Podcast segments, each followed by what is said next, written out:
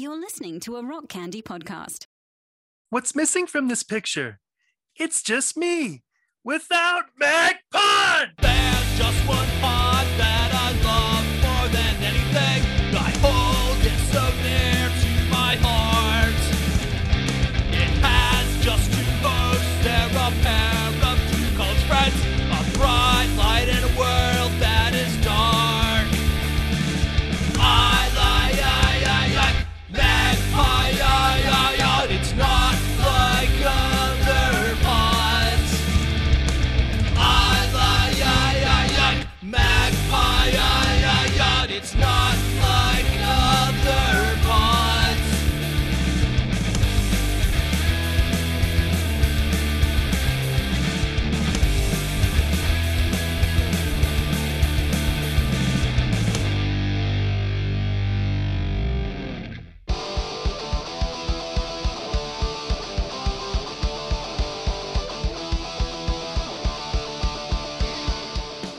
Coming to you from Magnified Studios, Magnified Pod presents Pods from the Penalty Box, a nostalgic sampling of skate punk albums from the 90s Christian alternative scene. Join us in the pit. I'm Andrew. I'm John.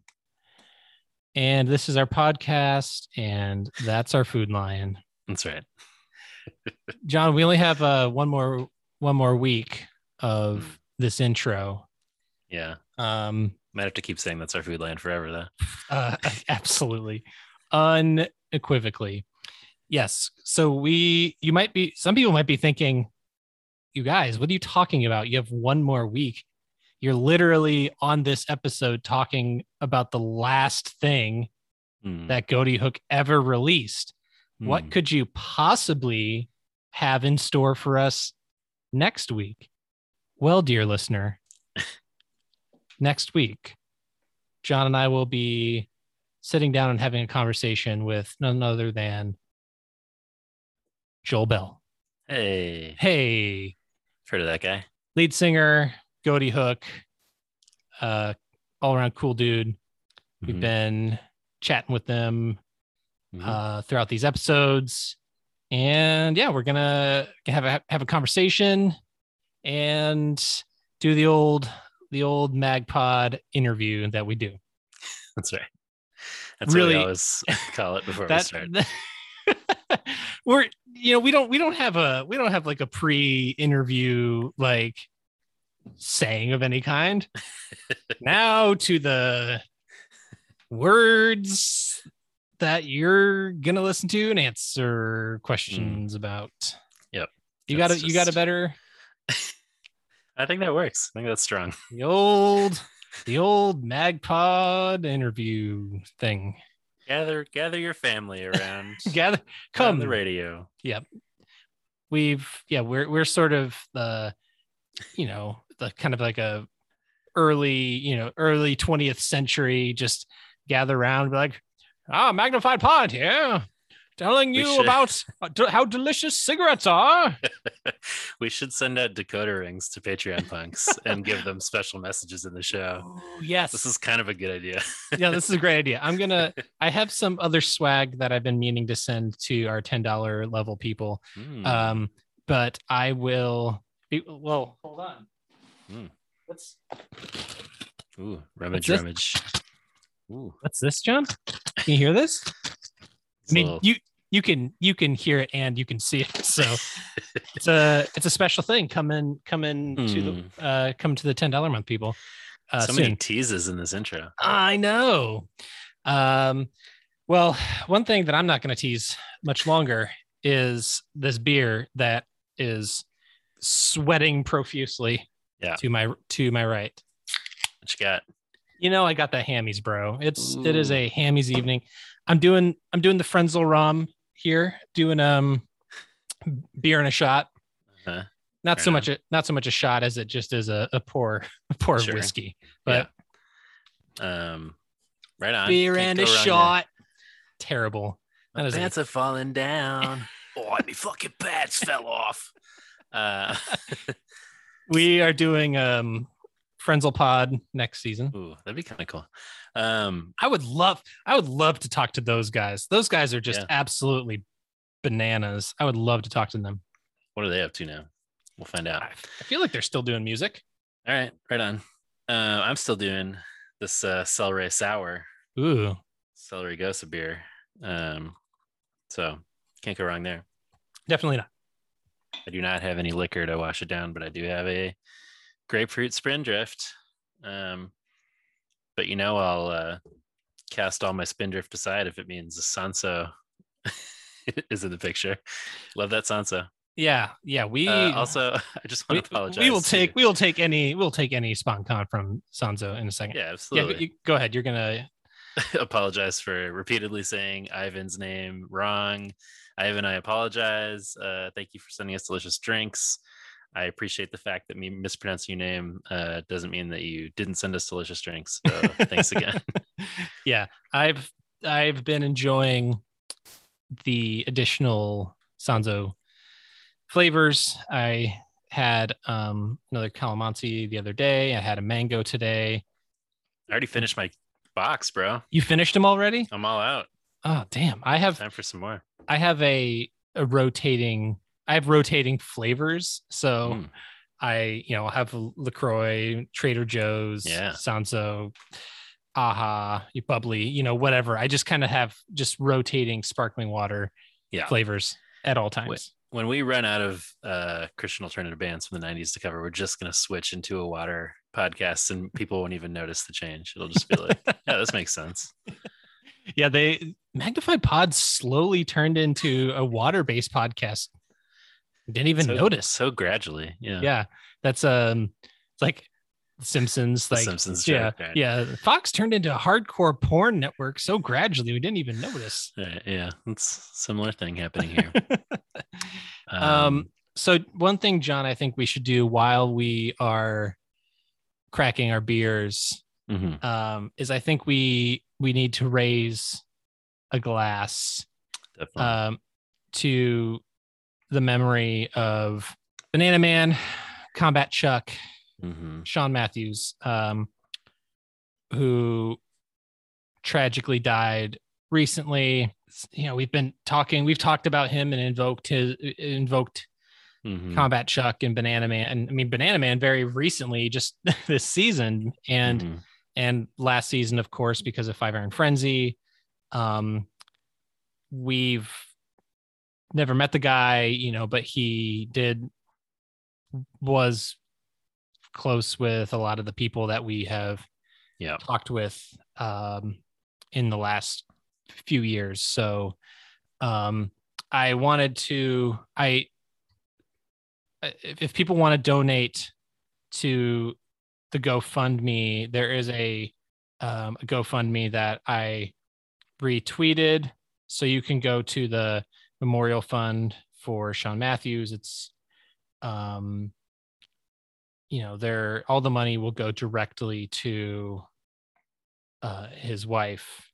Just very sad.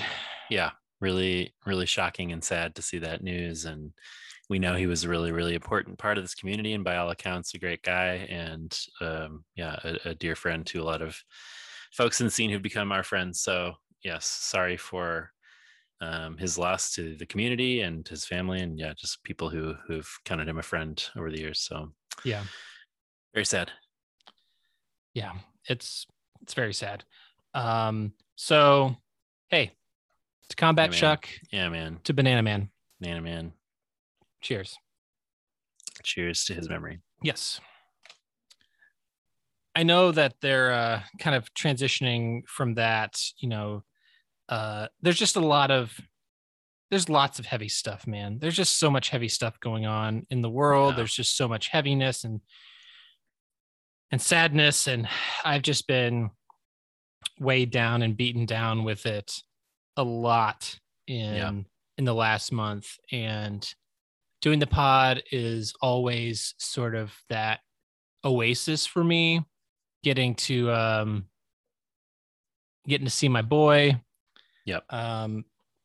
and just listening to to the our community of people reach out and share and just talk with us has been has just been really nice. So yeah. Thanks everybody for continuing to lift us up. And so why don't we go to some of those said folks. Let's do it. Hey, what's up, guys? Your boy Danny Stairs calling in.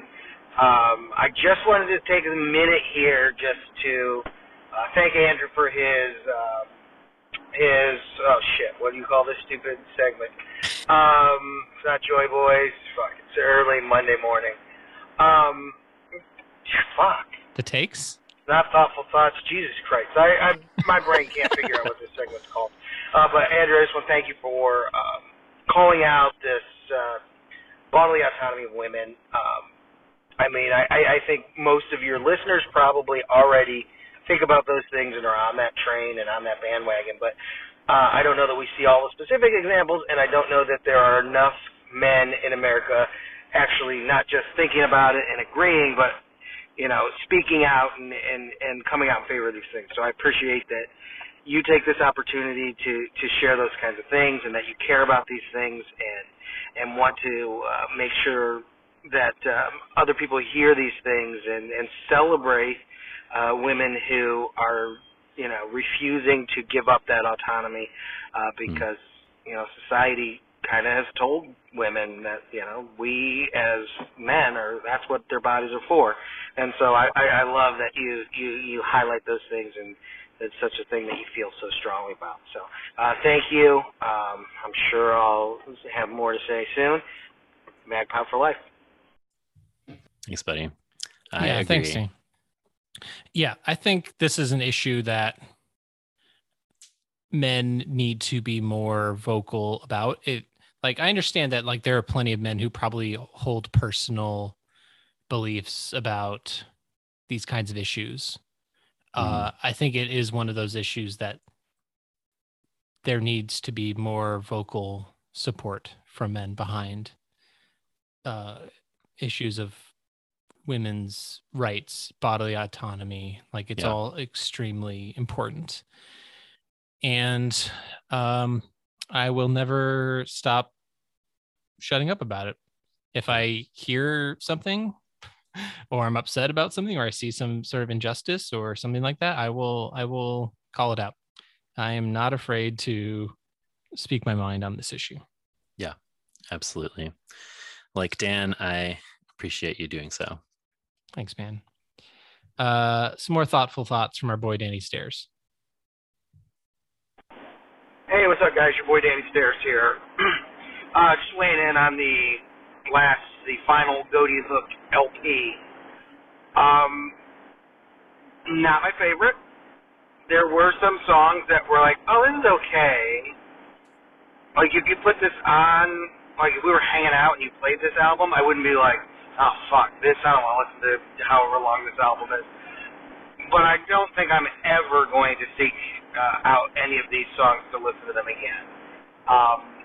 Quite the departure from form. I can see why both of you struggled with it for quite some time.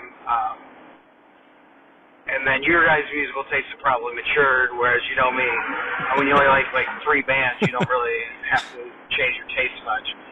And this was too far out of my wheelhouse, out of what I'm looking for.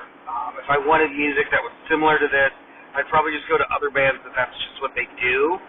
Because I feel like they do a better job, because that's not really Goatee Hook's lane, at least in my brain, even if this is all really well done, which I don't know. I'm no expert on that, but it just wasn't, it wasn't what I want from Goatee Hook. It wasn't the, didn't put me, it didn't get me going, didn't float my dick, was not fully submerged, etc., and so on, whatever other euphemisms I could throw in there, but, you know, it wasn't the worst thing I ever listened to either. Looking forward to hearing the last six songs, because I did not even know there was an EP after this at all. I at least had heard of this album, so, looking forward to that. You know, looking forward to what else is coming up soon. Magpie for life. Toodaloo, motherfuckers. Thanks, buddy. What I will say is, if you were not feeling 2 years to never, I don't think you're going to be feeling six songs. Nope. But, you know, I appreciate your response, and I did not disagree with it when the record came out. You know, as we covered last week, I think spending some more time with it, coming to it on its own terms, has helped me sort of shift my perception of it a bit. And I wanted to call out a few people who weighed in on our question of the week, which, as we're recording, I just put up today, so we haven't gotten maybe as many responses as we'll get to read yet. But just a few that have come in so far, we kind of asked the question, like, what do you think about 2 Years to Never? You know, it was maybe a divisive record. Did you appreciate their turn into a new sound? Where does it rank among their discography for you these days? Jesse J. Arsenault also weighed in on Instagram, saying, 2 Years to Never was my first and only Goatee Hook CD. I always knew people loved them, but I was just late. I heard Mach 3 on the Cheapskates comp, which you called out before, Andrew. Yep. That's why I bought it. If I had heard Sumo Surprise and Banana Man first, I probably would have been a big fan. Fascinating to hear about somebody whose window into Goatee Hook was this record. Yeah, and that Mach 3... which yeah. I had called out on the Cheapskates because I had those comps back in the day, and I listened to them a lot.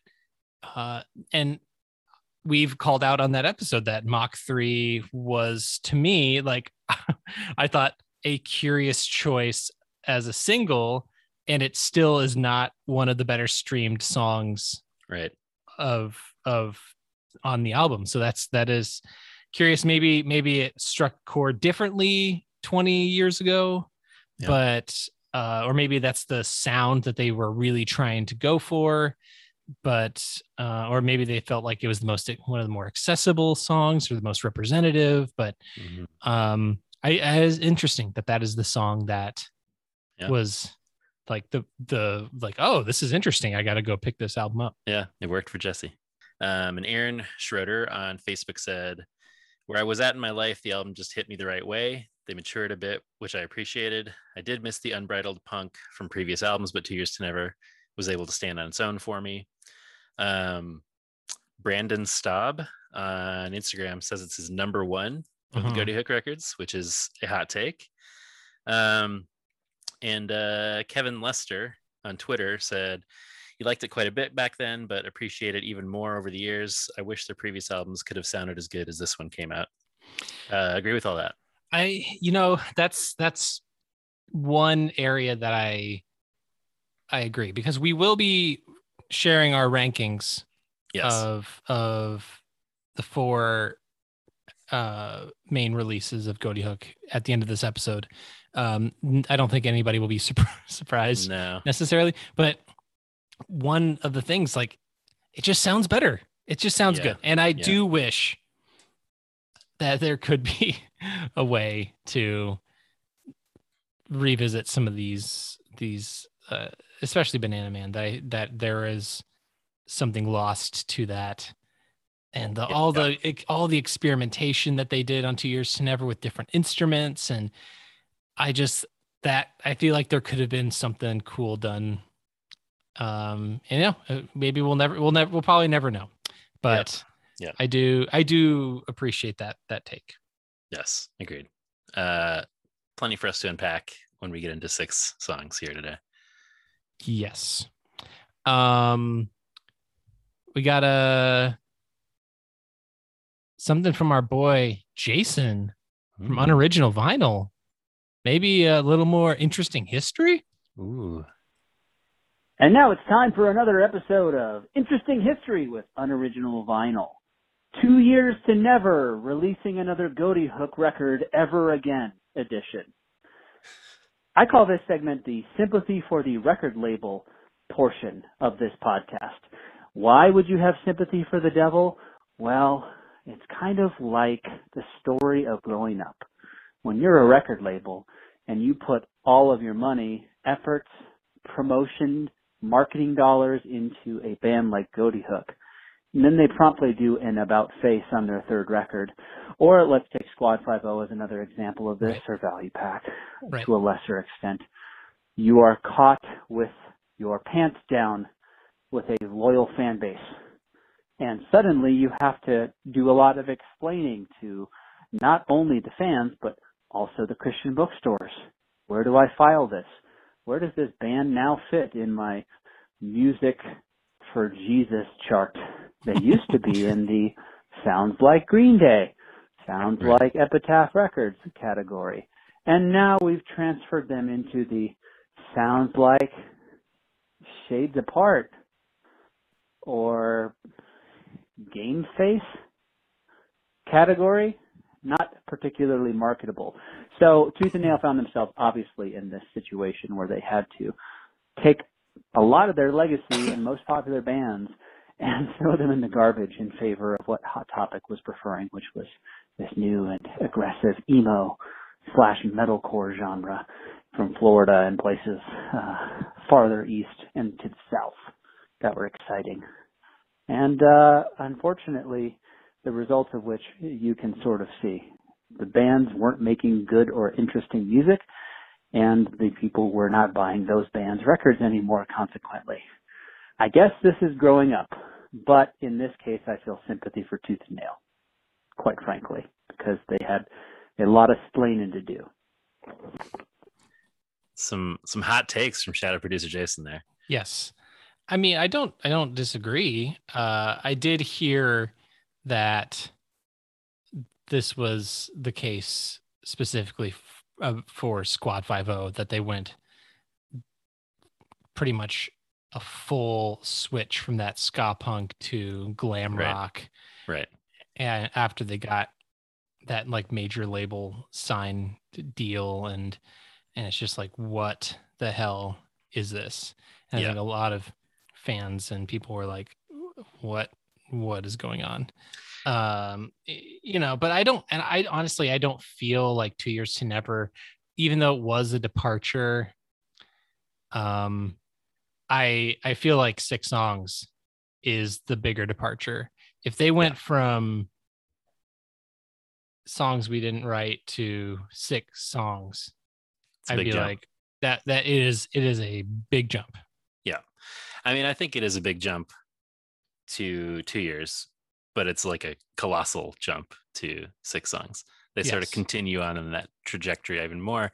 It's interesting. I hadn't necessarily thought about the label being upset about these changes, because I think in my head, whenever I sort of imagine these, I imagine them as sort of pressure from the label to be like, hey, pop punk isn't doing as well anymore, let's do this new thing. But it makes sense that it could just have easily have been the band being like, we want to move in this direction, and the label being like, well, we were interested in this sound. So yeah, I would have sympathy in that case, but it's just interesting how many bands that happened for, as we've talked about, that like the pop punk bubble was bursting. But it's, I mean, yeah, we can't point to that many artists that tried that and it was successful for, right? Like not on Tooth and Nail, that's for sure. Yeah. I mean, I guess there are bands that broke through, you know, in the early 2000s with the explosion of emo, who maybe didn't start out as emo, but like a lot of those pop punk bands who tried something, I don't think it really paid off for most of them with these swings. But well, you know, the we did talk about them last episode, but Fallout Boy being one of them, just like fully ditching pop punk altogether. Right. And instead going with a full just radio pop approach. Yeah. So I suppose I think about them a little differently because they were fully in the 2000s when they started, you know what I mean? And like, I missed out on a lot of that stuff because I was never really, that to me feels like after the sort of pop punk skate punk thing had already kind of fallen by the wayside, so I never really got. That's fair. The early 2000s fueled by ramen scene was maybe a little bit different. Yeah. Interesting conversation though. Sure, definitely. When is it an artist who wants to do it? When is it pressure? When do they think they should do this? When do they just want to do it because they're interested in that or because other people are doing it? Yeah, it's an interesting phenomenon.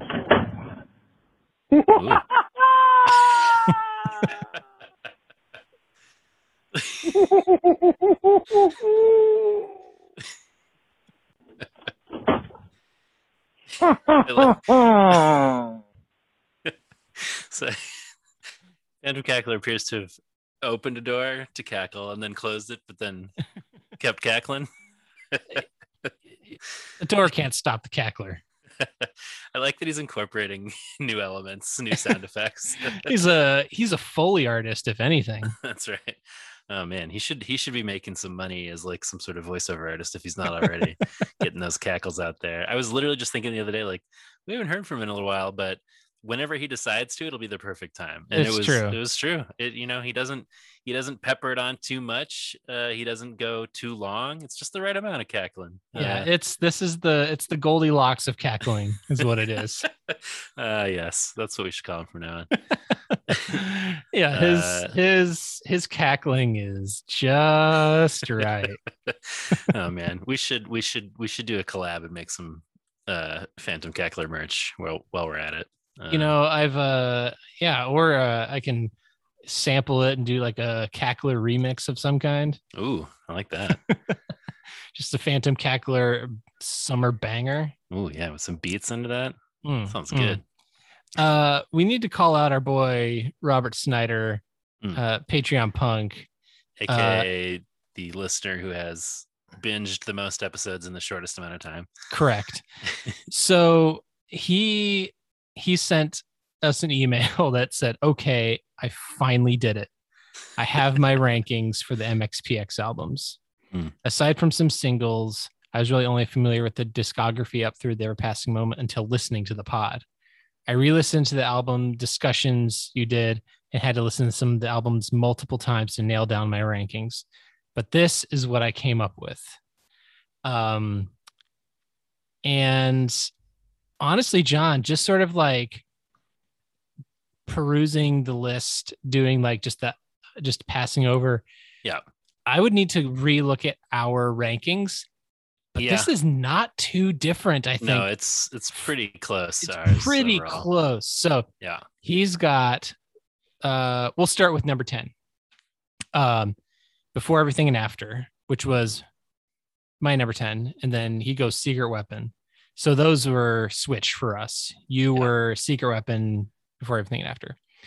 Then 8 is Poking at Ya, 7 is Plans, 6 is Self-Titled, 5 Ever Passing Moment, then Panic, then into the top 3, got Teenage Politics, Slowly, and then Life in General, which are our top 3, but just in a different order. Right. So was that our top 4? Did you have Panic at 4? I can't remember if I had, I think we talked about how Panic and the self-titled could be swapped for me. Yes. I if had I'm Panic 4 and Self-Titled 5, and you had the other way around. Yep. Yeah. I feel like I love Panic and I love the Self-Titled. So they're such strong contenders for me, but yeah. But he says he's going to listen to the Five Iron reviews and provide some takes and corrections. Ooh. So he was the one who left the podcast review where it said, I apologize for the negative things I said about all the hype. In our voice. That is true. Yes, he is going to be the one to declare, not dissimilar from Meg from Monterey, that All the Hype is a great album. We're just not going to. It's an album. It's an album. We're just not going to agree with all the hype stands out there, John. I just don't know. I don't know what to tell you. Sorry, everybody. But yes, thank you, Robert. We largely agree with your takes here. We should also call out our dude James, who emailed us. Should I read this one? Yes, please go for it. James says, hey, Andrew John, I'm not one to email a podcast, but I felt compelled to reach out to y'all after finding the podcast back in January. Just finished the Five Iron Frenzy series, still making my way through the back catalog. Your show connects with me on a multitude of levels, face stuff, non-face stuff, y'all's humor and the music. I grew away from a lot of this music after high school, as you do, but I never thought I'd be able to listen to hours of entertaining banter about music that was as important and impactful part of my adolescence, but also pretty obscure to most people. Not many people are aware of Dogwood or Goatee Hook. Love what y'all are doing. Can't wait to see what's down the line. And he went on to recommend a few bands. And Andrew, I mean, I don't want to spoil anything here. I think we just need to because John, let's be honest, it's not that far away. It's August. That's true. It's coming. It's coming around the corner. You know, for your spoopy stands out there. Yes. Like your boy who loves a good scare, loves October, loves Halloween. August is usually about the time that I'm like, cool, Halloween's coming real soon. And I get very excited. And I pitched this idea of an October miniseries where we cover some spooky bands from the Christian alternative world. And Andrew's into it. So that is what is coming in October, people. Get ready. Magnafright Pod. Was that what I pitched last week off pod? I think so. I like Magnified Pod.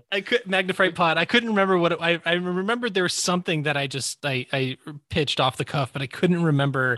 I think that's pretty good. We can workshop it. Yeah, workshop suggestions, folks. Let us know. But I do like Magnified Pod. Is yeah. It's just going to be we're going to do, I don't know, maybe do month long. Yeah. Do like one off bands. You know. Yes. Maybe some deadlines, yes. The Calibret, the Joe, yes, perhaps Harley Poe, yeah, Calibretto 13's new Calibretto band, yes, Grave new Robber. New band that's been around. It's been around for like new band post Calibretto, perhaps yes. Grave Robber, another band, and then James's recommendation here, Blaster the Rocket Man. Rocket Boy.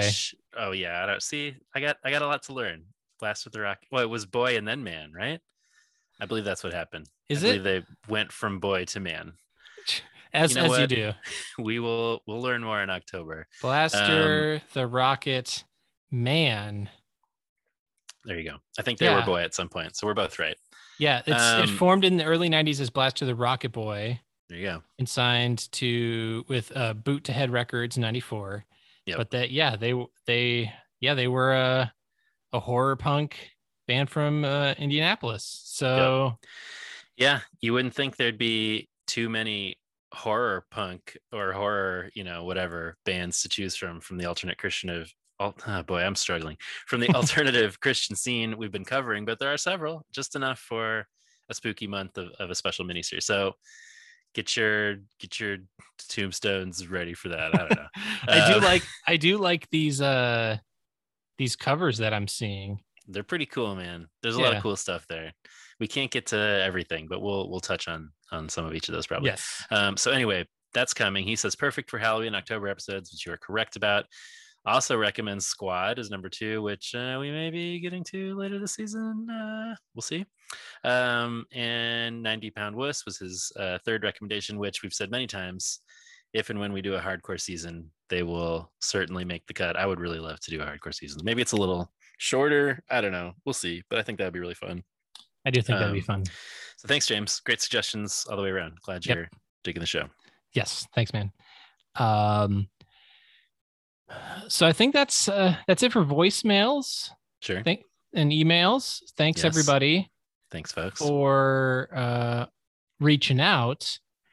So, John, I think we should keep the love train, choo-choo, going a little bit because I think we need to talk about some things that are bringing us joy in our ongoing segment, Joy Boys. Happy, joy, joy.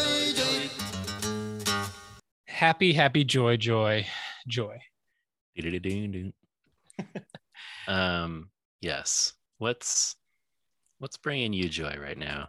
So there's some music coming out, and there's some conflicting feelings that I have because as everybody who's been listening to the pod knows, One of my all-time favorite bands is Between the Buried and Me. Mm-hmm. And last year I purchased VIP tickets for a show in St. Paul that was supposed to be in May, and obviously it got canceled and it got rescheduled to August. And it's coming up in, when this comes out, it'll be less than 2 weeks away. It's supposed to be happening on the 21st. Mm-hmm. And I am not feeling super comfy with the state of things right now. Right. Yes. As the Delta variant explodes and other Lambda variant is another thing that's on the horizon that is showing resistance to the vaccine, which is hella cool. Really loving that. Thanks everybody for not getting vaccinated. It was really nice to have 1 month of something that felt normal. So, but this is a Joy Boy segment. But what I'm saying is I've been so looking forward to the possibility of this show. Yeah. And I don't know what's going to happen in 2 weeks. But what I will say is Between the Buried and Me is releasing a new record soon. That'll be their first record in 3 years. Colors 2. Now, for those of you who are BT Bam fans, you will know that Colors is one of their most highly regarded records. And to release an album called Colors 2, I mean, it'd be like, you know, taking the most perfect piece of art and or the most perfect film and trying to one up it, or it's hard to imagine taking something that is so beloved by fans and being like two, because this album at this point came out 14 years ago. Colors did. And but the two songs that they have released so far, Fix the Error and Revolution in Limbo, really to me capture that Colors sound, which is exciting to me.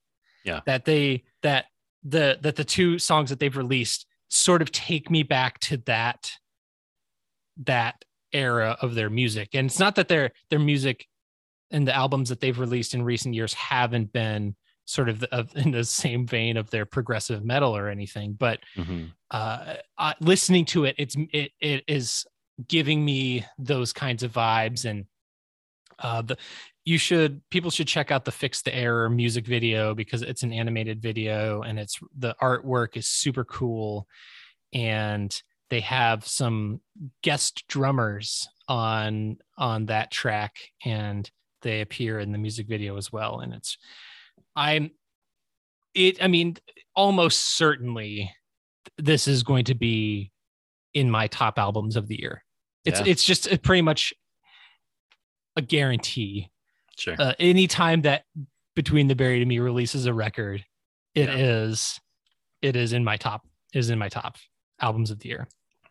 Let alone a sequel to a beloved classic. Yeah, I know. I mean, like it would be like if Radiohead did like Kid A2. You know, just be like B. Like yeah.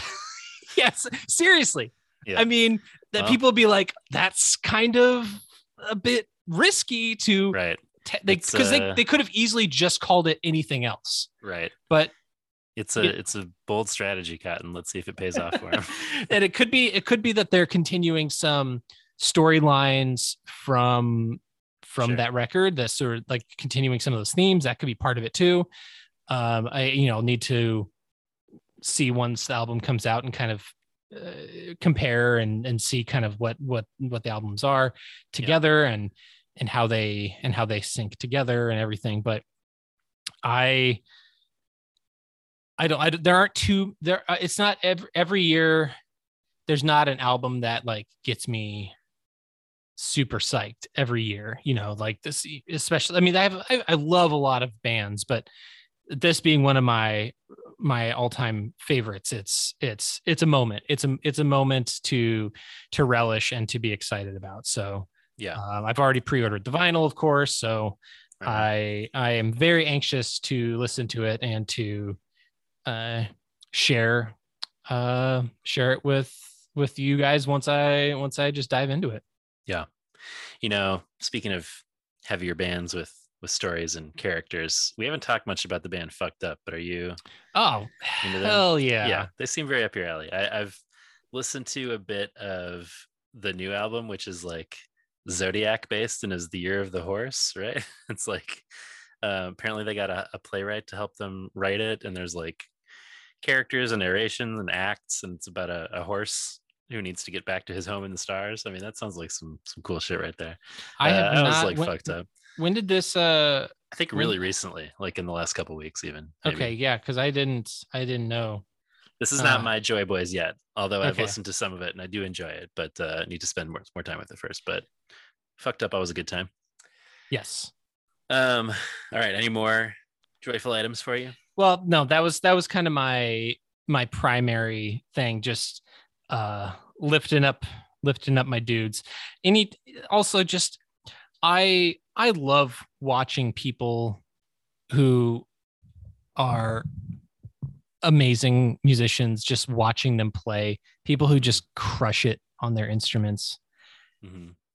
people who are just, their level of proficiency just blows my mind. I just, it really excites me to see people just be so good at what they do. So, which is also part of why it's like, hurts to think that like what's going to happen in these next couple weeks. Yeah, we'll see what happens. For some reason in my house, we've watched several things lately that feature scenes of concerts or people at shows or whatever, and I annoy my wife by going, I want to see live music. Like as I've said on this pod, there are two things that truly bring me great joy in this world, and I haven't been able to do them for the last year and a half, but one of them is seeing shows, which hopefully we'll both be able to do soon. We'll see. The other is going to the movies, which I've done twice now, baby. Shit. The second time was earlier this week when I saw the first of the joyful noises I'm gonna make onto the pod, The Green Knight, which is a movie about the medieval story Sir Gawain and the Green Knight. Maybe familiar. He's a knight in King Arthur's court. He is challenged by this mysterious Green Knight to battle him, and then he sort of has to go find him and have this hero's journey. And this movie is directed by David Lowery, who has done a lot of movies I liked. He did the movie A Ghost Story. He did the Pete's Dragon remake, which is actually surprisingly good if folks haven't seen it. He's a really interesting filmmaker, and he approaches this sort of medieval story in a really interesting way. If you're a film head, I'm sure you've already either heard about this movie, or if not, you would appreciate a lot. Just like really, really striking visuals, very sort of ambiguous storytelling that may frustrate some people, but that I find, oh yeah, give it to me like unexplained and nuanced, baby. And I'm pretty sure we had this exact same conversation about Tenet. Yeah, well, this is a better movie than Tenet. I will say that. So anyway, highly recommend. Michael Caine does not appear in The Green Knight. So do I need to go fight this Green Knight? No, it's a different Green Knight. It's a great different Green Knight. And he's great, but he's not the Green Knight. But he's not the Green Knight. But he also died. But he's not dead yet. but he will be. That is kind of the narrative of this movie, so take that for what it's worth. There's a lot of mysterious things happening, but I think, yeah, it's just, it's visually amazing, sonically the sound is incredible. I think there's a lot of interesting things happening by way of sort of religion and spirituality in it, and nature and how those things intersect with each other. Mm-hmm. So anyway, Green Knight, really into it. Another movie that is not so much a joy boy item, more of a sad boy item, but I am joyful about the fact that it's a really good film and that people seem to be into it, which is the movie Pray Away, which came out on Netflix this week as we're recording. I had a few friends who were involved in the making of it, so I've kind of been hearing about how it happened along the way, but it seems to have been a pretty big premiere on Netflix. A lot of people seem to be watching it and have been impacted by it, and I think, you know, it's a documentary about the sort of ex-gay movement, this, you know, pray the gay away, conversion therapy, thing that was big when we were growing up, in the youth group culture of the 90s. And, you know, some of us may have thought that stuff went away, and it really hadn't. It has stuck around for a long time, and it's still, you know, for survivors, leading people to trauma that they have to overcome. And for a lot of people, drove them, unfortunately, to taking their lives. And so there wasn't, they were not able to survive the kind of trauma that these programs put people through. So it's heavy stuff, but it ultimately optimistic in terms of the people profiled and sort of how they came away from that, how they've maybe still been able to find connection to God or to community, to others, you know, in spite of what they had been told in these groups. And I think it'll resonate with a lot of our folks in terms of a lot of the things that we've covered on the show, you know, the kind of the 90s sort of megachurch youth group culture that was very on fire for the Lord, and as we've talked about, was often led by people who had no training whatsoever to be helping people with these things. There were not people with mental health backgrounds or even seminary backgrounds, you know, drilling into a lot of people who were largely kids that they were no good. And it's like another angle of the thing that we talk about so often on the pod with these lyrics from these bands who were teenagers who are just like, I'm so disgusting, God, I'm worthless, I'm awful. Yes. And it's like, you're really not, you're doing fine. Like, and these kids were good kids, and that's what makes it even more heartbreaking. So anyway, I definitely recommend checking it out, but be warned that there is some pretty heavy stuff in it. I contemplated it the other night, and I've just not been in an emotional space. Yeah. In the last month or so that I'm like, I can't do this right now. Understandable. So I was like, I do know, as you were saying, it's important to kind of get like that first initial release bump. So it sort of tracks that people are interested in this, but for those, I guess, who can handle the heavy at the moment. I mean, it's on my list, and I just know that it's just gonna, coming from our own church background with our former denomination, and just feeling like the ways that so many queer friends of ours have been hurt, it sucks.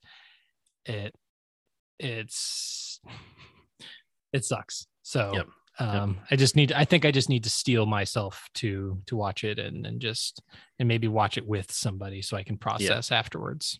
Probably a good idea. Give me a call if you need to. Certainly. I'll probably polo you and cry and be like, that's what we're about these days, baby. Poloing and crying. I mean, I pretty much every polo that I send to John these days is just like, what even is life, man? Like, what even is anything? You know, that's just sort of my deal these days. Yeah, that's just the vibe of the world right now. Just turn that emo dial up, just week after week after week. Yeah, man. Well, anyway, that's what these things. That's exactly. These things are bringing us some level of joy in a weary world. So, check them out, everyone. Yes. So we don't have a game this week, John, because I was having a hard time finding inspiration from a 6-song EP that I have some mixed, or maybe not mixed feelings about. So I think we just need to, what do you say, we jump into it. I like it. Take a break, come back, and talk about the very last release of music from Goatee Hook. 6 songs.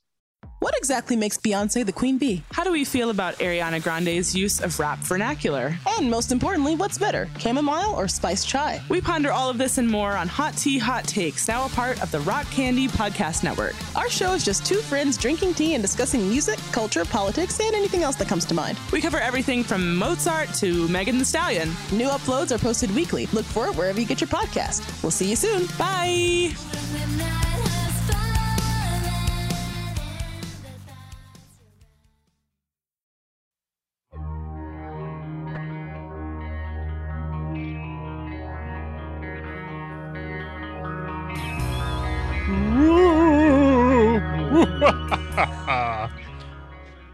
This is not yet Magnified Pod. This is not Magnified Pod yet. We're back.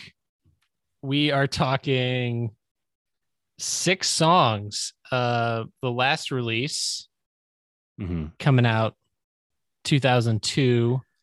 Yes. Erroneously attributed to any number of years across the internet.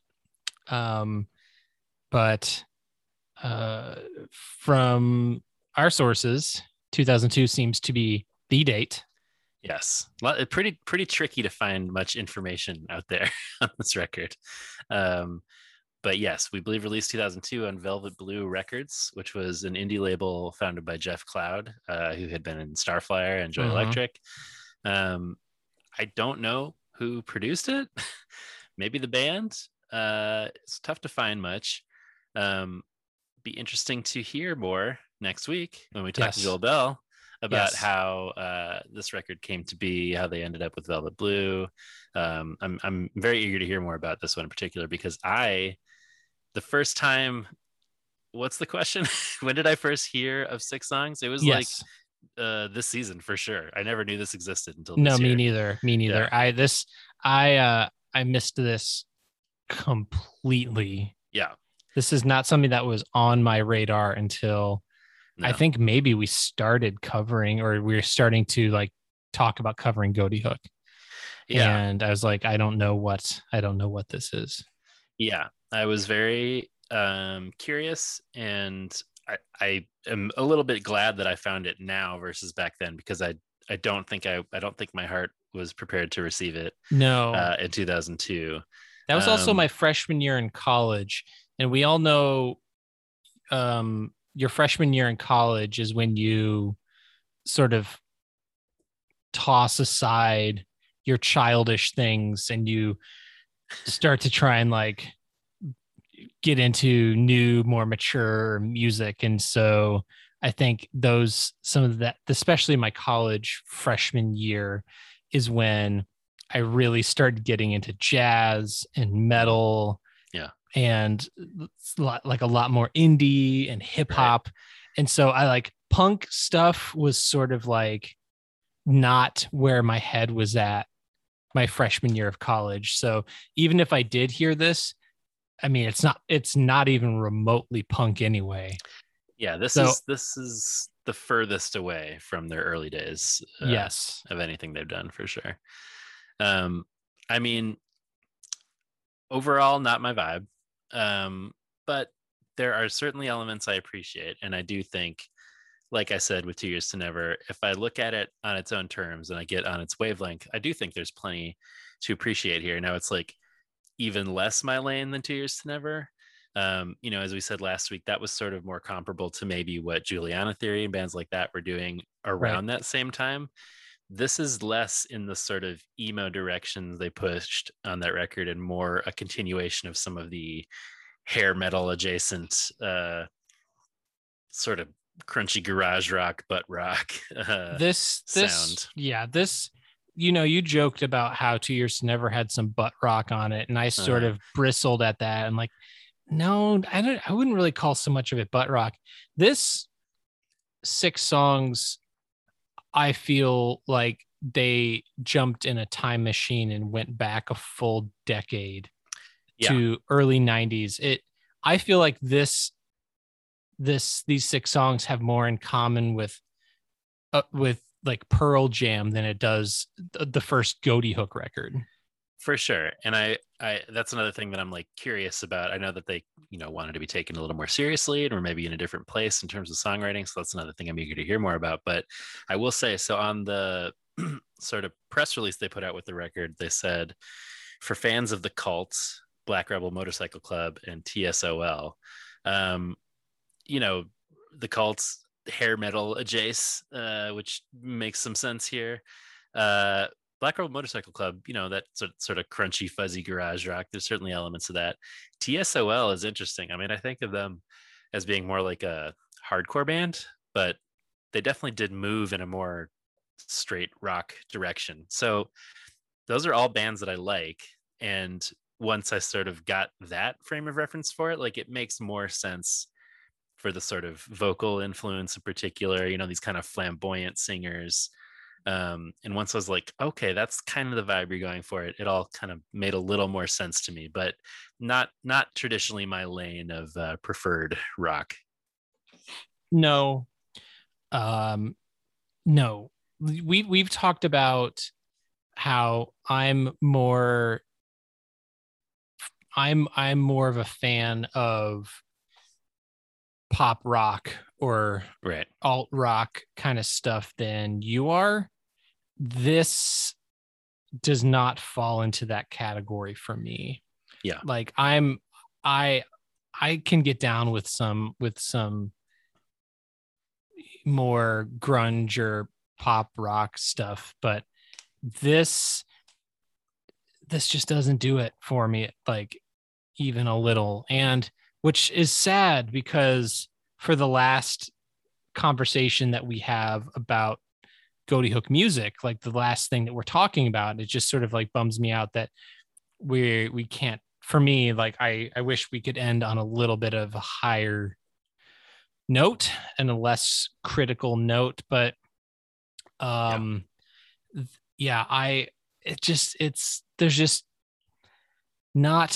I'll say this. The musicianship, you can clearly tell that over the course of their time together, like, are they better musicians than Sumo Surprise?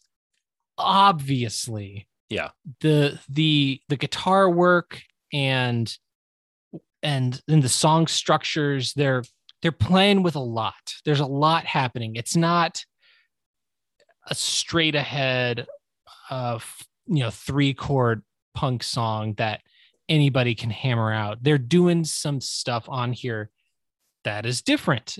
And we talked last week about some of those swings that they took on 2 Years to Never. And sometimes there were some swings and they connected, and sometimes there were some swings and misses. I can appreciate the musicianship and the shredding that's happening, and what they're doing. Like I can appreciate that there is some better musicianship happening on these 6 songs. It's not my vibe. Yeah, I mostly agree with that. I do think once I'm kind of able to get into the vibe, I can appreciate it more. On the level that it's going for, rather than just being like, but this doesn't sound like Banana Man. But that's not even what I'm saying. I'm not like, at this point, that's a foregone conclusion. Sure. Like after 2 Years to Never, like we're not getting Banana Man again. Right. And that's fine. I'm not expecting bands to make the same album over and over and over again. And there's just I don't know this. I don't know if it's hard to know. And these are questions for Joel, like the songwriting influence over their discography. Yeah. Like who had the input on Sumo Surprise versus Six Songs, you know, like, right. how did that songwriting break out? Like, how did that come to be? And, you know, could be, you know, Mark, that yep. he, you know, being introduced to the band, and that there's some more of his, influence on some of the songwritings and the directions of some of that stuff. Or maybe, you know, by this time Joel was like, he was the primary guy at this point. Like, and he was right. just like, this is going to be my pet project or whatever. I don't know. But there's just this direction, this bigger shift. I feel like if they honed what they were doing with 2 Years to Never, I would have been like, okay, cool. But this sure. is like, a different direction completely. It's not just like, we're going to kind of like tweak it a little bit. This is very different. Right. Yeah. If you heard this and Sumo Surprise back to back, it'd be shocking to find out it's the same band. And we should say it's down to just the three of them at this point. It's right. Joel, yes. Jamie, and Adam. Yep. I'm assuming maybe there's some guests along the way here and there. Maybe not. I don't know. But yeah, I do think musically they sound good. I think production wise, it sounds good. I mean, the vocals could be louder in the mix sometimes for me, I think. But overall, I think it sounds pretty good production wise. You know, vocally, you know, I like some yelly Joel. Yeah. I like me some croony Joel, but Rockstar Joel isn't especially my bag. But again, if I'm kind of like, I'm at the Viper Room in LA with some leather pants and it's 2002, I'm like, maybe I can get into this. I don't know. So that's probably enough context, unless you have other thoughts. You know, there's one song with a female vocalist. Yes, don't know who that is. Yeah, I don't have any liner notes. And all music is usually a good resource for credits. I don't have that from them. Yeah. This time around, Discogs is also letting us down. Yeah. So no, I don't know who she is. She sounds good. We'll get to that. Yeah. I like the vibe that she brings. Yeah. Much like the female vocalists we've heard on the last few Goatee Hook records. I mean, I'm assuming perhaps one of them. But let's should we just get into it? Let's do it. First track, Head Like a Hole. I mean, Drop Dead.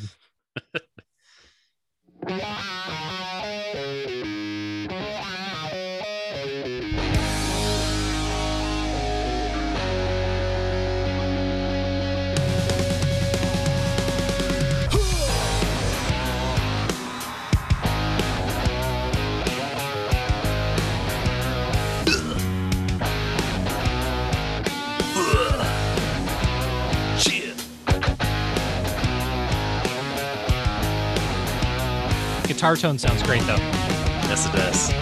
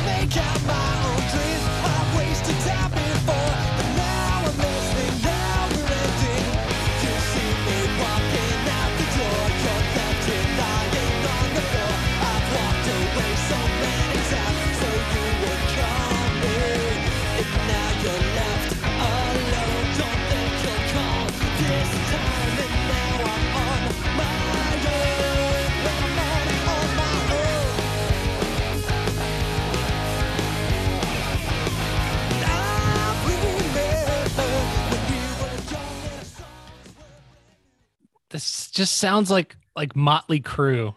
It does kind of. It's my number 3. Didn't make your list. No. Here's what I'll say. I mean, they're owning it. There's a to open it and to close. Big big butt rock riff, full hair metal vocals. I mean, full tilt. But I will say, once they get to the chorus, that's really fun. I really think it's like a driving energy to that. It is a driving energy. I think this song would be fun live. I think a lot of these songs would be fun live. Yeah. It's just an example of putting them on and not being here for it. Like, I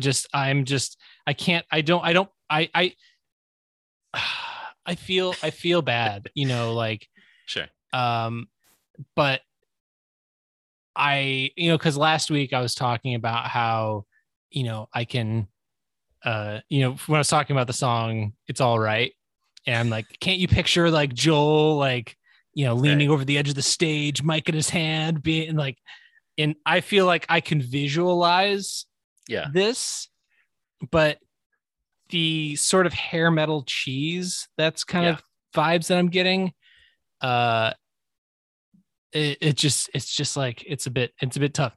And don't you, I joked at the beginning that I was like, I called it Head Like a Hole, but like, bow down before the one you serve. Yes, You're going to get what you deserve. I definitely what you deserve. Yeah, I did not pick up on that. You're not wrong. Yeah. I don't know. I obviously hear you, but I think so. What I miss on this record is any song with punk drums and punk tempo. Give me that double time, and it's just not there. And that chorus feels a little bit like that to me, you know, where it's like, okay, now we're going somewhere. It's driving, it's propulsive. I like that energy a lot once they get there. As you said, the guitar parts, I think the guitar parts in the bridge are really fun. The guitar sounds great throughout this album. Yeah. The guitar tone, everything is mixed really well, with the exception, as you noted, of the vocals. Yes. Which feel a little pulled back. They do. It's not a good match for how much everything else is being pushed, you know what I mean? Yeah. It needs to be up to 10 like all the other elements are. So that does stand out a bit. Lots of, you know, wah-wah pedal all over the place and just solos all over the place. And just, I don't know. I think if you're moving in that direction of being a super guitar solo driven band, your guitar has to sound good. And it does on this album. Yeah. I don't know. Lyrically, another one kind of like Tears to Never, where it's like, is this about the band ending? Is it about a relationship ending? Could you find lyrics online? I did. You can find them. You can find those at least. Liner notes, not so much. Yeah. So I'll be handling the lyric analysis on this episode. I found lyrics for. Yeah, I didn't need, like, Genius. You know, normally you'll find. Genius has all of them. You can find them. Really? Genius. Yeah. So if you find like the album on Genius, you can go through the songs. I will say, not their most complex lyrics on this record. I think many of them seem to sort of be along these lines of an end of a relationship, whether that's a, you know, romantic relationship or friendship or band ending. It seems to kind of have that heaviness, not in the same way that 2 Years to Never did, of like, you know, a parent figure leaving, but like an awareness that the band is ending. That seems to kind of loom over this. And I have to imagine that by the time they were doing this, they kind of knew that was the case. So that dynamic does kind of hang over where it's like, is this about a band ending? You know, the band ending? Is this about a relationship ending? So anyway, Drop Dead, my number 3. All right. Darling.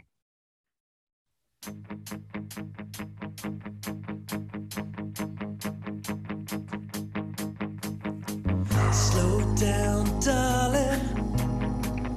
The music's on.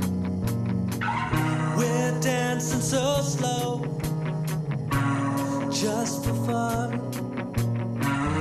The candles melted, your face is drawn. The song is over, the moment's gone. Slow down, darling, let's dance again. I'm trying so hard, baby, to see the end. Simply meant by chance, I know I should have missed your smile.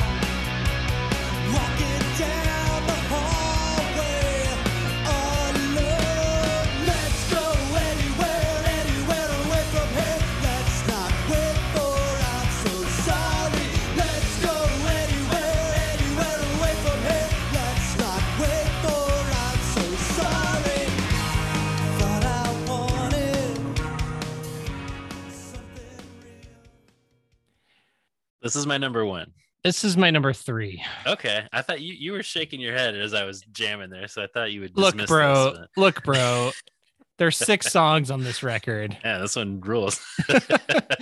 It almost has like a Depeche Mode-y kind of vibe to it, especially like that the bass thing, the bass and the it's. Once it gets to the chorus, the chorus kicks ass, dude. Yeah, it wins me over by the chorus. But yes, I agree. If they hadn't have gotten to that chorus, I might have been like lukewarm. But I like that chorus a lot. It's really catchy. Yeah. Yeah, I don't know. I don't mind the sort of prog rocky pedal and sounds in the intro. I think that's kind of a cool vibe. But yeah, once they get to that, it's like an interesting propulsive tempo in the chorus, and I like the relationship between the verse and the chorus, where it's like the verse is sort of doing its own sort of slinky thing, and then it gets to this chanty chorus. I like that. Yeah. As you said, there's this fuzzy bass throughout that I'm into. Yeah. Some weird effect on it. I don't know how to describe.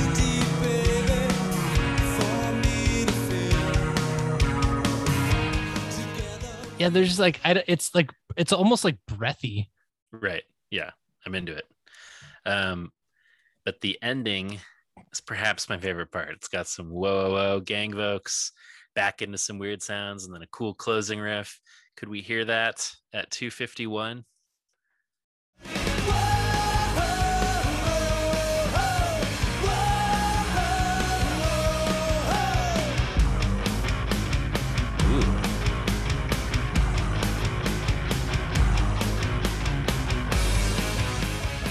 Yeah, a rule. This is a an example, as I was saying, of a song that you're like, I think live would win me over, and be really really fun. But that, there's some cool effect that they have going on, on that bass. Bow. That that's very. It has an 80s vibe to it. Yes, for sure. All these songs have an 80s vibe to it. I don't know. I'm fair. This is the one song that I'm fully on board for, I would say. So anyway, I'm in my head right now because I'm thinking about the set list that we're going to talk about, and spoiler alert, I didn't put any songs from this record on there, but I'm like, should Darling have snuck in there? That'd be pretty fun. No. Andrew with the definitive. No. Bro, you get 10 too many other songs. You get 10 Goatee Hook songs, and it's tough to make the 10. And to bump something just to include something from this, on the other hand, let's go anywhere. I think thematically it is a love song, but it is not clear to me whether it is a makeup song or a breakup song, but either way it's a rocky love song. Anyway, darling, Let It Ride, not to be confused with Let's Ride.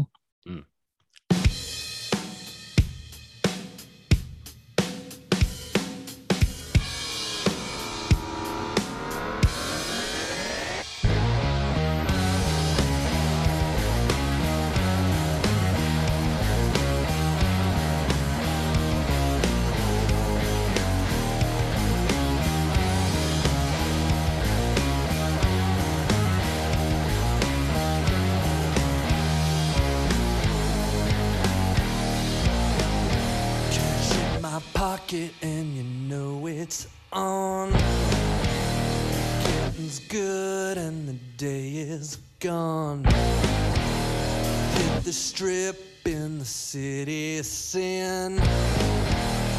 Double down 21 to win.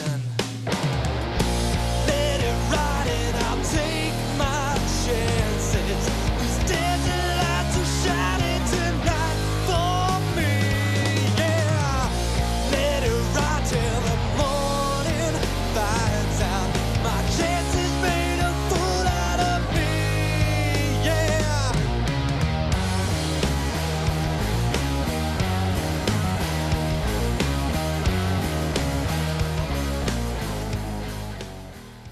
Go on and save yourself. Take it out on me. I don't really like this one. It's it has a this is a convertible top down driving song. Yes. Like in some in like some desert, sort of like in some sort of like gambling movie. Yes, absolutely. You're just like they're like on the in the desert driving to Vegas and like, yeah, you know, just some wide shots of a convertible driving through the, yeah, desert, you know, pulling up to, yeah, Vegas. Yeah. But it's a good enough riff, but yeah. That, like I said, it kind of reminds me of Audioslave or Rage. That yeah, I don't know. I just can't take the vocals seriously here. It's just too. It's like a Buckcherry kind of like. Oh my vibe. God, bro! Don't make Joel cancel on us. Okay, sorry. It's just like, you know what I mean, though. It's kind of that like. It's yeah. It has yeah. It. It's just not my vibe. It's just not for me. There's kind of this like arena rock, like stroke me kind of vibe going on. There's a yeah in the ending. I don't know. It's just like every sort of rock cliche about gambling, yeah, makes it into this one. Yeah. It's not my favorite entry on this record, but once again, no, you know, fun. I would have fun. I've always said that Let It Ride is the crazy bitch of Goatee Hook's discography. Were you looking at Buckcherry's hit songs? Do you know that song? I mean, I remember Buckcherry, but there's like, I think Crazy Bitch is they're like playing in like a jail cell or something. That sounds right. Yeah. There was a moment when that stuff was all over, and it was just never for me. No, yeah, it's not for me. A little. You know what? You know what it is though. I like those Ghosts in the Graveyard, baby. Yeah. Yes. Ooh, spooky. I'm here for this.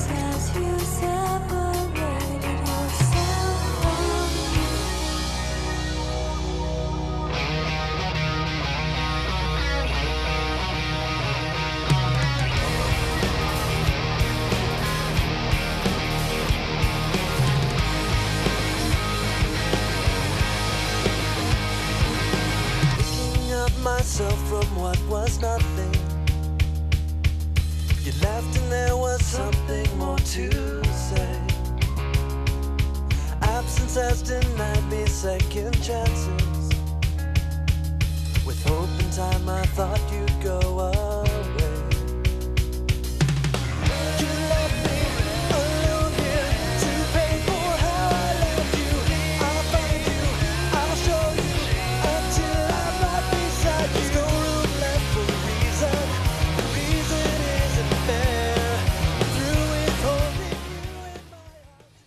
is most of the song. That is most of the song, but it's my number one. Yeah, I really debated between this and Drop Dead for my number three, but it's just outside my top three. Yeah, I this is one of the songs I'm like, I as far as like within the context of these six songs, yeah. Yes, what I think that they're doing something interesting on this song that is not. Yes, this isn't their Vegas gambling, Buck Cherry song. This is, they're doing something a little interesting here. This is kind of outside what we've heard so far. Yeah, and it's like here's a female vocalist for half or more of the song. Yeah, and I'm here for that. I think that's kind of cool. And the sort of like the phaser vocals or whatever that they're doing. Yeah, I think that's cool. I like that. Yeah, I really dig the female vocalist. Again, hopefully we can find out who she is, and the kind of spooky vibe of that opening. As I said, the idea of Ghost in the Graveyard. I'm obviously here for that. Did you play Ghost in the Graveyard as a kid? Oh no, is that like a board game or something? Not what? No, is it a tabletop game. No, dude, it's like a kind of tag. Oh, maybe I didn't. And but you did it at night. Oh, cool. You never played Ghost in the Grave? Okay. I don't think so. Magpod Nation. I'm very curious because I thought this was like a ubiquitous sort of like Midwest game, like, or maybe it's not. Ghost in the Graveyard, is this something anybody else is familiar with? This game, it's sort of like a form of tag, but you play it at night. Yeah, I mean, I'm googling it, and people seem to know what it is, but there are different kinds of versions of it. There are, I'm sure there's every probably neighborhood had their own version of Ghost in the Graveyard, their own rules, but. Look, I forgot what Pectin is. I forgot what Ghost in the Graveyard is. I don't remember anything, okay? I probably loved it as a kid. But it sounds like a cool tabletop game also. There you go. Yeah, I don't know. My issue is just like I don't mind the sort of song that it turns into, but it's just not as interesting after that sort of intro for me. Look, there is not a hook on this record that jumps out to me. There's not a chorus. There is not a bridge necessarily. I mean, well, maybe coming up, but like there's not a song on this record that like where something gets stuck in my head because it's super, super memorable. Yeah.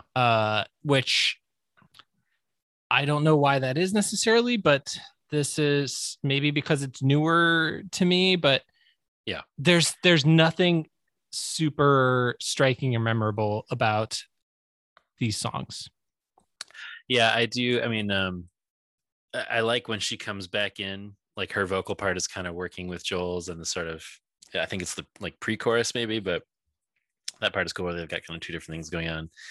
I think the ending is kind of fun. They go into this, riff, which always reminds me. Yeah. There we go. Yeah. That fucking rules. I think that's great. But always reminds me anytime there's a riff like that of blind man stood by the road and he cried. Will never not remind me of that. Jesus. Jesus. Great song. Another one that woman sat by the well and she cried. Show me the way. What a jam. Let's get a hardcore version of it. Ooh, there's probably one that exists. Show me the way. Show me the word. Show me the truth. Jesus. Double bass. We've got a 6-song EP of this coming up. Hardcore covers of youth group worship songs. Yeah, that sounds pretty good. Another one. Jesus sat by the well and she died. Oh man, we could do this all night. Yeah, another one that's about an end of a relationship in one way or another. Not sure if death here is like the metaphor for the end of a relationship or literally about death, but that seems to be the kind of vibe on this one. I agree. I definitely wavered. It was in my top three in different spots, various points, and ultimately some of those riffs and some of the other songs beat this out. But I think the vibe of this one is definitely cool. Yeah, I just felt like I wanted to just shout out the song that to me felt the most unique and different, and the one that was like, ooh, you know, yes, 3/4 of this song is doing something right, kind of interesting and fun, and you know, I don't know who this angel is, but I am digging her voice. Agreed. You Bring Me Down, Bro. Not you. Oh, the song.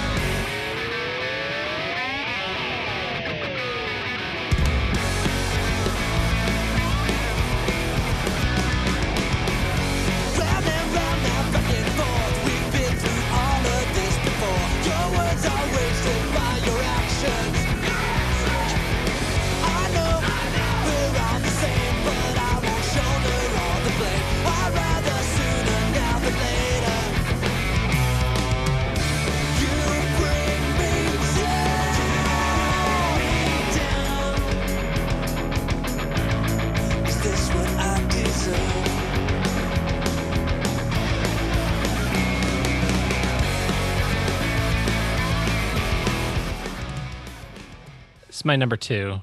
It's my number two as well. Yes. I think this song rules. I don't know. I have no complaints here. No, I don't have any complaints either. This is exactly kind of what I was talking about with is Joel and Jamie and Adam, are they better musicians by this point? Obviously. Listen to this song. Yeah. Like, even if you listen to this song and you're like, this is not my vibe, they have chops in a different way, you know? Yeah. And so you can't listen to the song and be like, oh, these guys are the same teenage kids. Obviously, they've grown in just in their musicianship, and whether this song is, you're like, ugh, this is not Goatee Hook. This is not, you know, Middle Ground. This is not, you know, whatever. Shrinky dinks. But this is, of course it's not. No, but just like this, the shredding and the riffage is just like, you're like, oh, fuck yeah. Like I can just, for me, this is like, I could see this at just some small club and being like, oh man, this kind of fucking rules. Yeah, especially absolutely. If it was a 3-piece, you'd be like, oh fuck yeah, these. Yeah, right. It'd be so cool. Sound coming out of these. It'd be so good. It'd be so good. So I'm here for this song. Yeah, it is interesting that even with 6 songs, we only overlap on one. We always find a way to do that. But I mean, we have 2 of the same top 3, just different. Is that right? Yeah, because I said,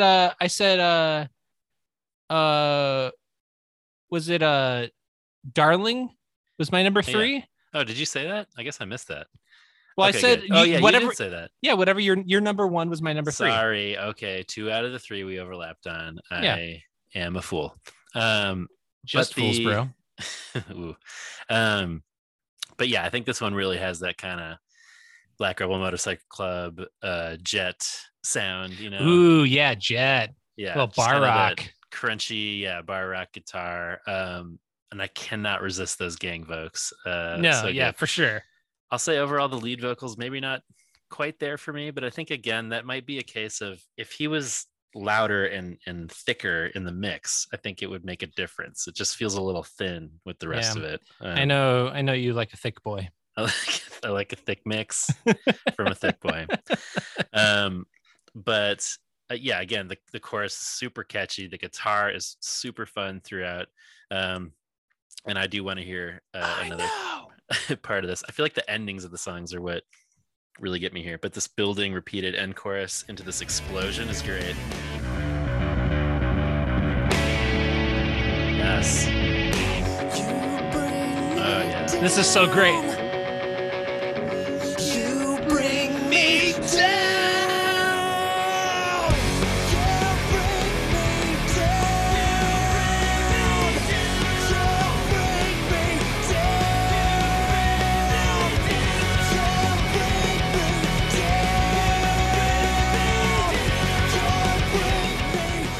Is this my number one? I know, right? I'm like, maybe I made a mistake. Maybe I made a fucking rules. Yeah, like that end is almost enough for me to switch it to my number one. It's really good. Maybe I should. Jesus.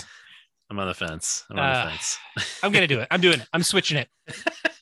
I'm switching Ghost in the Graveyard and You Bring Me Down. So it's You Bring Me Down is not my number one, Ghost in the Graveyard number two, and then Darling. Yeah, I think I've got Darling number one, just barely beating out You Bring Me Down at two. I dropped out at three, but boy, that ending shreds. That does it for me. I mean, that's that kills it. It's just so good. It's another one that, like, if we were at a show and we were like arms around everybody, that sounds so fun. It's so good. And then, like, the double time finally getting into some, like, it feels like funk a little.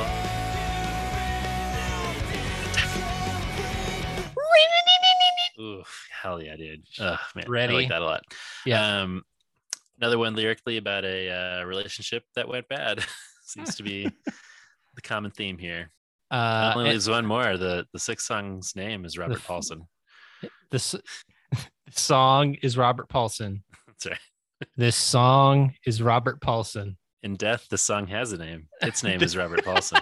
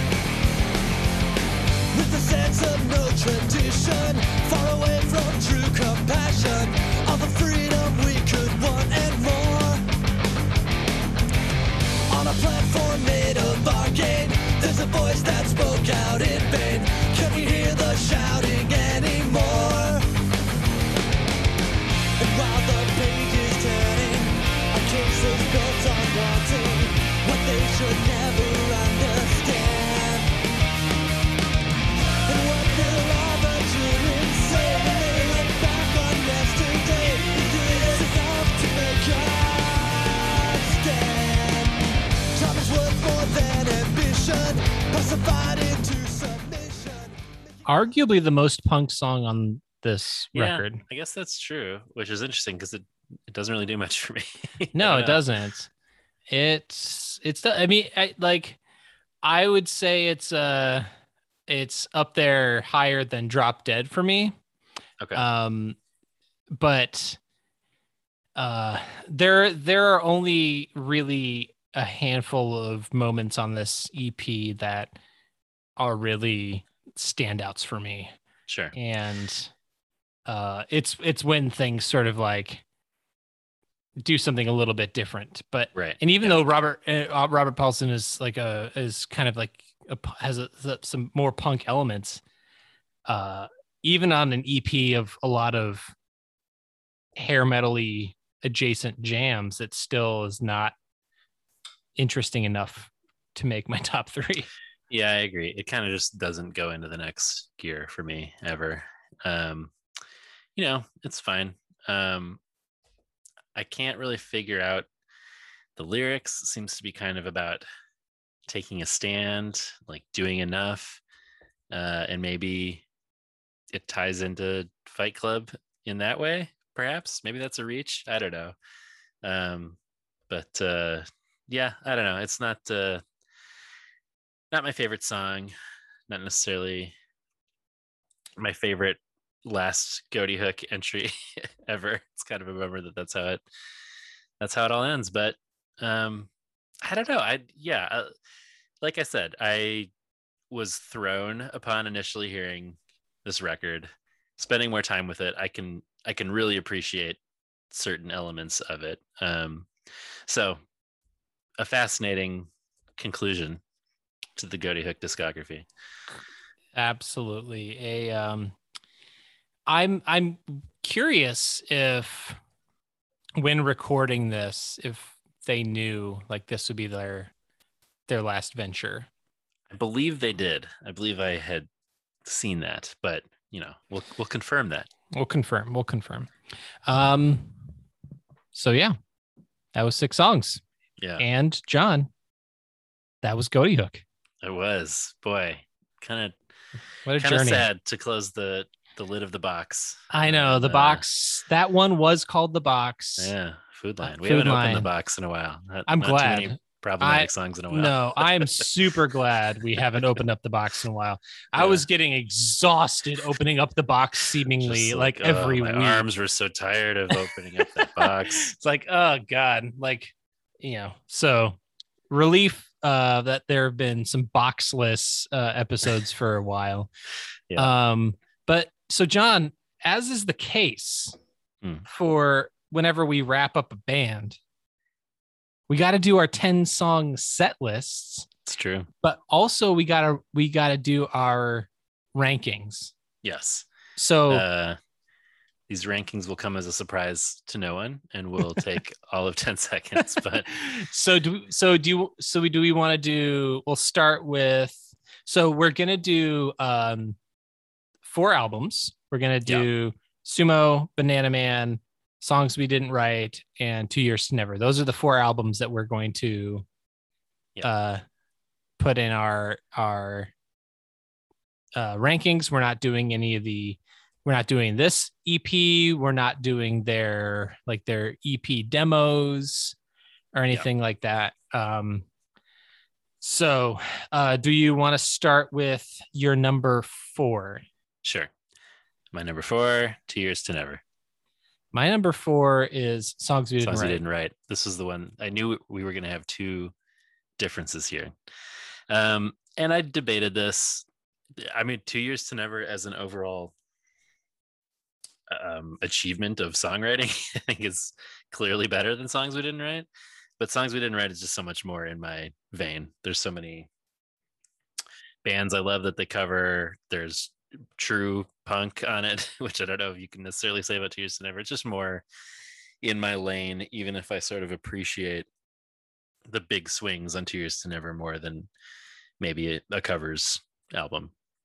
Yeah, it's I just think that the when it comes to a covers record, while I can appreciate the punk elements and what they were doing, I think the ways that they moved Goatee Hook forward on 2 Years to Never just surpasses, because like what we talked about on Songs We Didn't Write is a lot of the covers are just like a 1-to-1. They weren't like, right. There wasn't really anything on that with a handful of exceptions that I felt like were remarkable. They were just sort of like, and here's a punk version of Willie Nelson, and here is a punk version of whatever. And with the exception of something like Acquiesce by Stavesacre, or the Pixies, or you know, just like songs that like you're like, okay, this is, I could see this being performed live in a way that's like, that could be really fun and successful. But or even the Cars, it's still like good, but it's not like it's a covers record, and it achieves what it wants to achieve, but it's I do think my number three is a better achievement, which is 2 Years to Never. Yes. And my number three is Songs We Didn't Write. Sure. Yeah, I will say there's a pretty big gap between 1 and 2 and 3 and 4 for me here in terms of how much I appreciate the albums. Yeah. And I will also say this, that like, I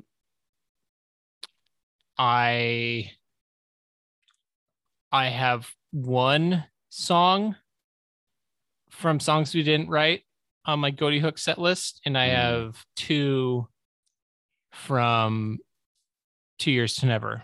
Yeah, I have 0 from Songs and 2 from 2 Years, so maybe I should switch mine as well. I don't know. But I know the order of our 2 at the top are also going to be swapped. Yes. So my number 2 is Banana Man. Yeah, and mine is Seamless Press. Yeah. But I dearly love Sumo and Banana. I think they are like probably most Goatee Hook fans. I don't know. Maybe that's not fair. Maybe. We just read some comments tonight that was their favorite one. That so, 2 Years was their favorite.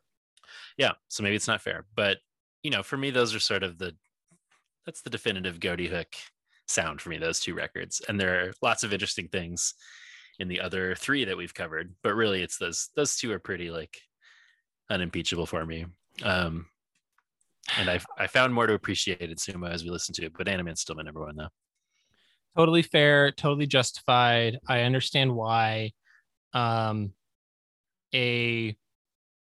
In an alternate reality where Banana Man has a better mix, yeah, maybe that would make a difference. But in this current reality, when you factor in the way that how that Sumo Surprise was my first Goatee Hook record, and how they were very early on, like Sumo Surprise and Teenage Politics were among my first 2 Christian punk records when I was in 8th grade, and like how that just was so life shifting for me. Yeah, that's just it's just the way that Teenage Politics and Sumo Surprise are always going to be a part of my a part of my story, a part of my punk rock story.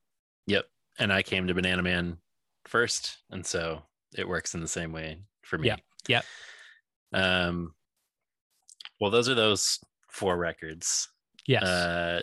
Be curious to hear how those rank for other folks and other folks' thoughts on 6 songs for sure. Curious about that, but gotta get to that set list, baby.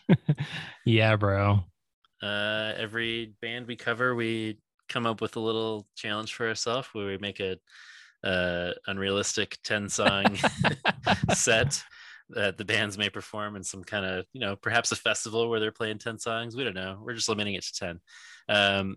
And I feel like we do varying degrees of how likely these are to happen. I think mine today, you know, I sometimes say, oh, Andrew, you went for something that's like never, I'm trying to go for something that might actually be real. This set would never happen that I've prepared for Goatee Hook. So I'm making my peace with that this is a little outside what might actually come to reality. But anyway, I had fun making it.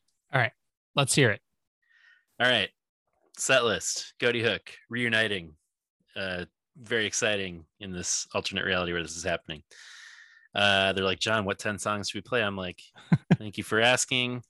The best kickoff song, in my opinion, Banana Man. It's how the best album of theirs, in my opinion, kicks off. It would be a great start to a set.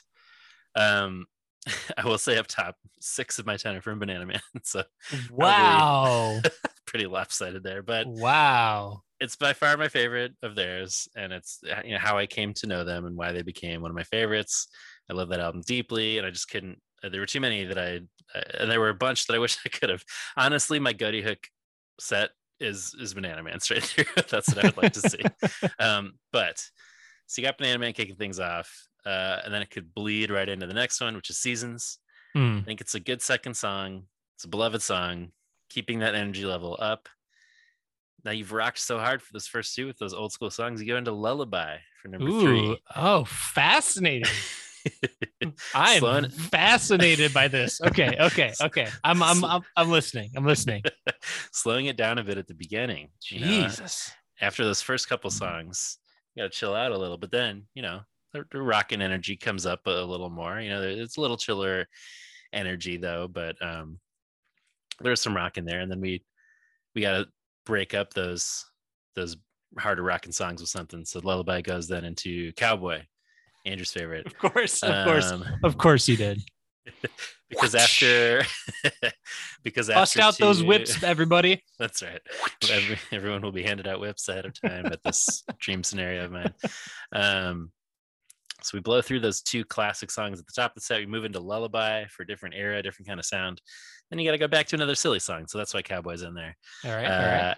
Now, my usual go-to for these sets is to have a little mini hardcore set, kind of 2/3 of the way through. But there were too many hardcore songs I wanted to hear, and I kind of tried to break up the sort of heavier songs here. So after Cowboy, we're going into Middle Ground. Wonderful song. Opening up the pit. And then we go into Chevy, which Chevy Nova. Is still heavy, but a little bit bouncier, kind of a different energy. It's not just straight pit songs necessarily back to back. But then after that, I'm going to break it up. So I'm going Love by the Numbers. Not a song in my top three. I know it was for you, but I do love it deeply. And I think fans would want to hear it. I think people want to hear that song live. And, you know, you can imagine the like, like if you hear that, everybody's gonna go nuts. And then you run in the middle of the pit. So kind of change the pace there, another classic. But then we gotta switch it up again. So we go to My Bike. Now I almost left off My Bike, and again, another one not in my top three, but I had to fit this classic in, you know. Yeah. And I feel like it was a good spot before the two closing songs, which I feel good about the way it ends. So we go from My Bike into South Capitol Street. Another favorite of mine, good, cathartic, hard-hitting, second to last.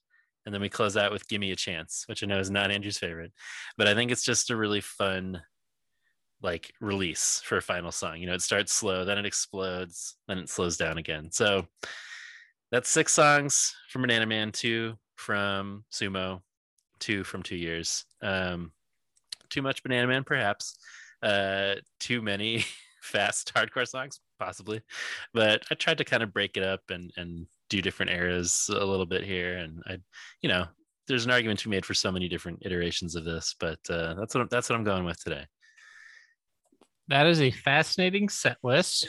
we share 6. Okay, I mean that's a fair amount. We share 6 of 10. So hit me. We are opening with Seasons. Okay. So I think what I want to hear, that ringing guitar. Yeah. Blah, 1, 2, 3, 4. Yeah. Like that'd be, and just like going into good. That dandy, it just like, it would kill. Yeah, that's a compelling argument. Kill. Just like maybe they're not on stage and you just hear that ringing power chord. Oh my God, everybody would lose their minds. And then you don't even stop. You go right into Love by Numbers. Ding, ding, ding, ding, ding, ding, ding. And then just like you just keep that energy going. Like so in my set, the energy pretty much never stops. It does not stop, because you go from 1, 2, 3, 4, 5. You go right from that into fucking South Capitol Street. I like it. And you just kill it. You just kill it. Probably be dead by that point, but I like it. No, you can't be dead, because by song 4, you got fucking Middle Ground, bro. Ooh, oh man. I can't believe you left off Middle Ground, bro. Middle Ground's in there. Wait, you had Middle Ground? Yeah, did I miss 5 it in there? I said we go Cowboy to Middle Ground. Okay. To Chevy Nova. Okay, so we have seven then. Okay, because you go Middle Ground for me into Chevy Nova. Right on. And then also not in my top three, but I had to include Banana Man. Yeah. So Banana Man's my number 6, and then I had to include Shrinky Dinks. Sure. Because you can't. That's another song like. Yeah. Just everybody would be super pumped. Yeah. And you also have to include the classic, not in my top, but I don't think My Bike was in my top 3. No, neither way. But so I threw in My Bike, needed to have these in there because I felt like I needed to get a little bit of a representative sampling of some of those fan favorites. This is where it gets a little weird because I threw in Where Is My Mind? Okay. I wanted to have, we talked about how certain covers you're like, do I need this on an album? Maybe not. I don't know.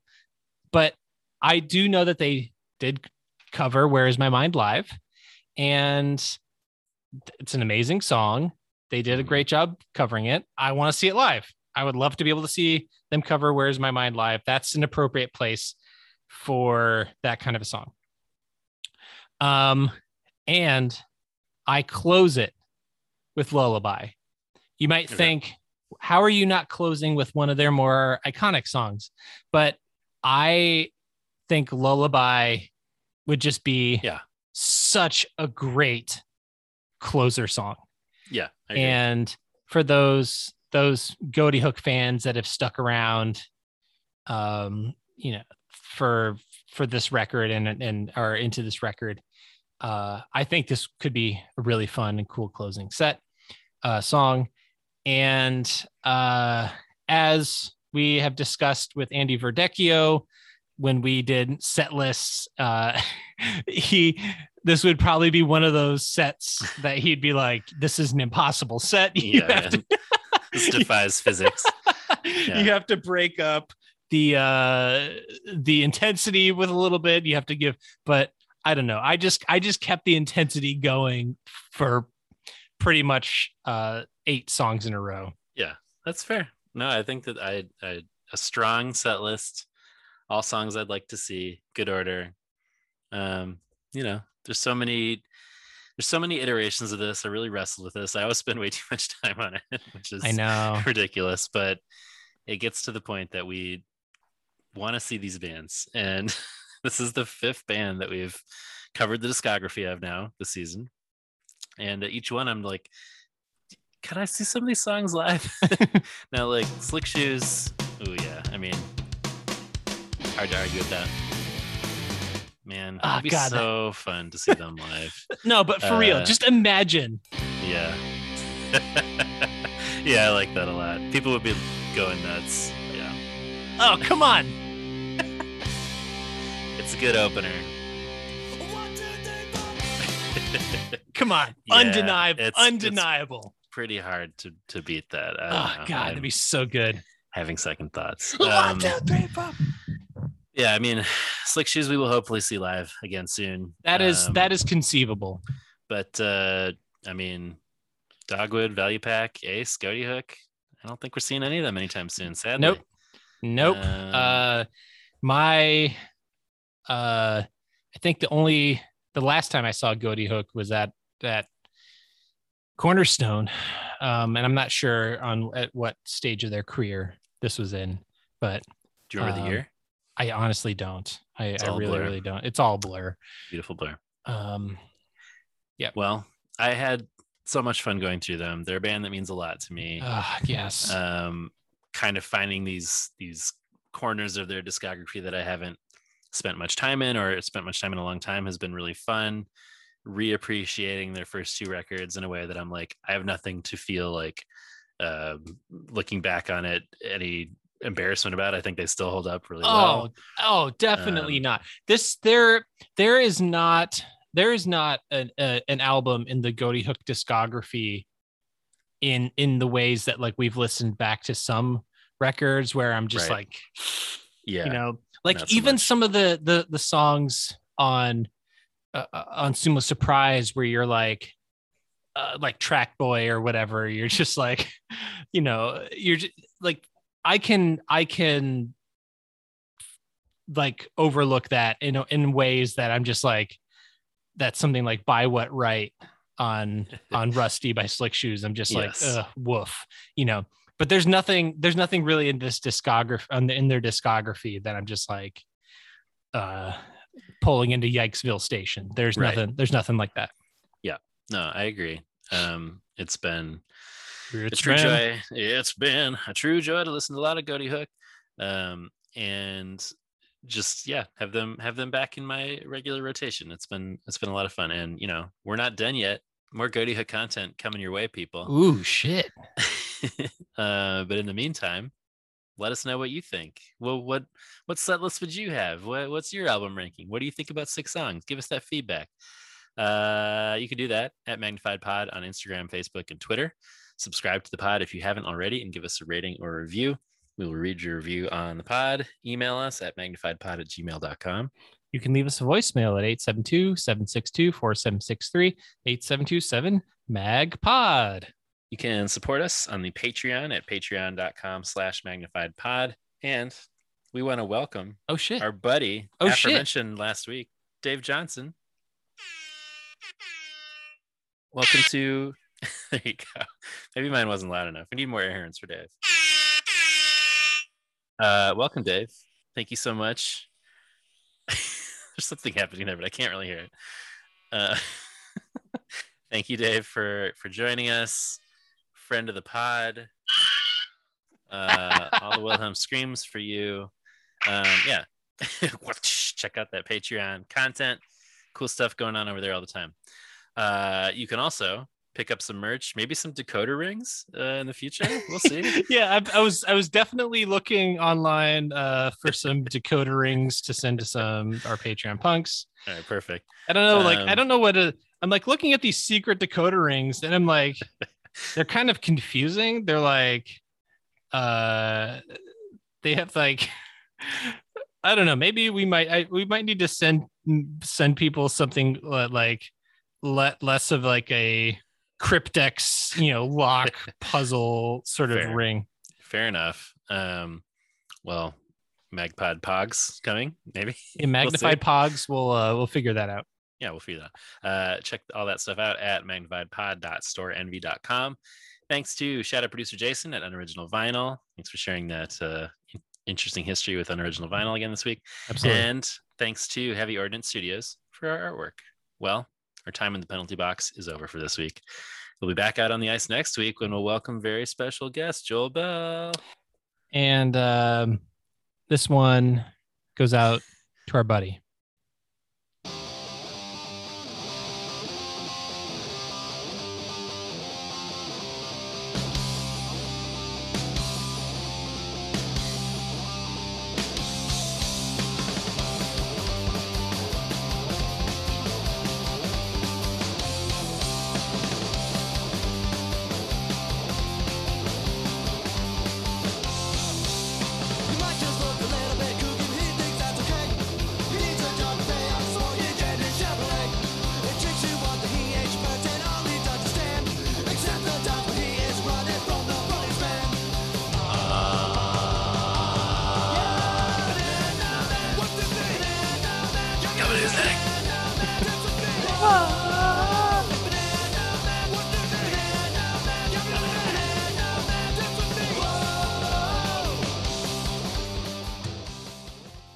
R.I.P. Sean Matthews.